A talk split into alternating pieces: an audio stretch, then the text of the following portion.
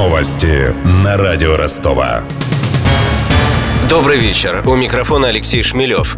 Россиян с психическими расстройствами могут включить в единый реестр. Об этом агентство ТАСС сообщили в Союзе охраны психического здоровья, который участвует в обсуждении инициативы. Между тем, создание такого реестра нарушит права граждан с психическими заболеваниями.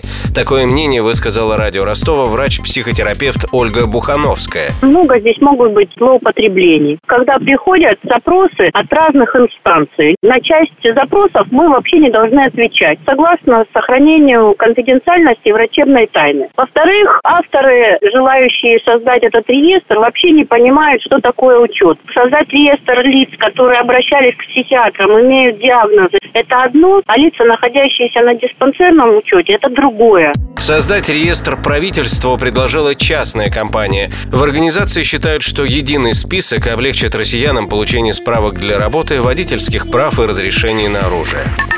Лучшие IT-проекты Ростовской области выбрали сегодня. В уходящем году таковыми признаны мобильное приложение для слабовидящих пассажиров, онлайн-гид для прогулок по Ростову, а также сайт-калькулятор для организации праздников.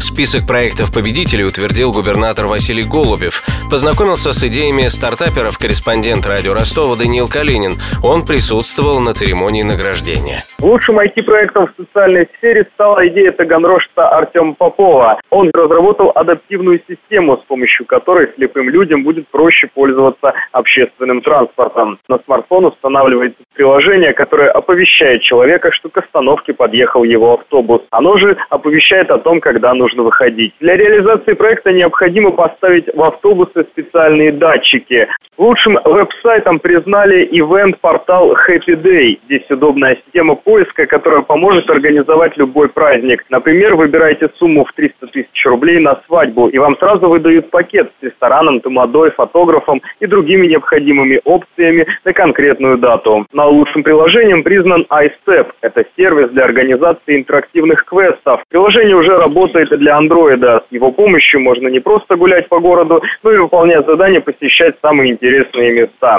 В Ростове уже есть один маршрут, еще пять проложены по соседним Таганрогу и Азову. Некоторые маршруты стоят по 300 рублей. Добавлю, что победители конкурса получили по 100 тысяч рублей.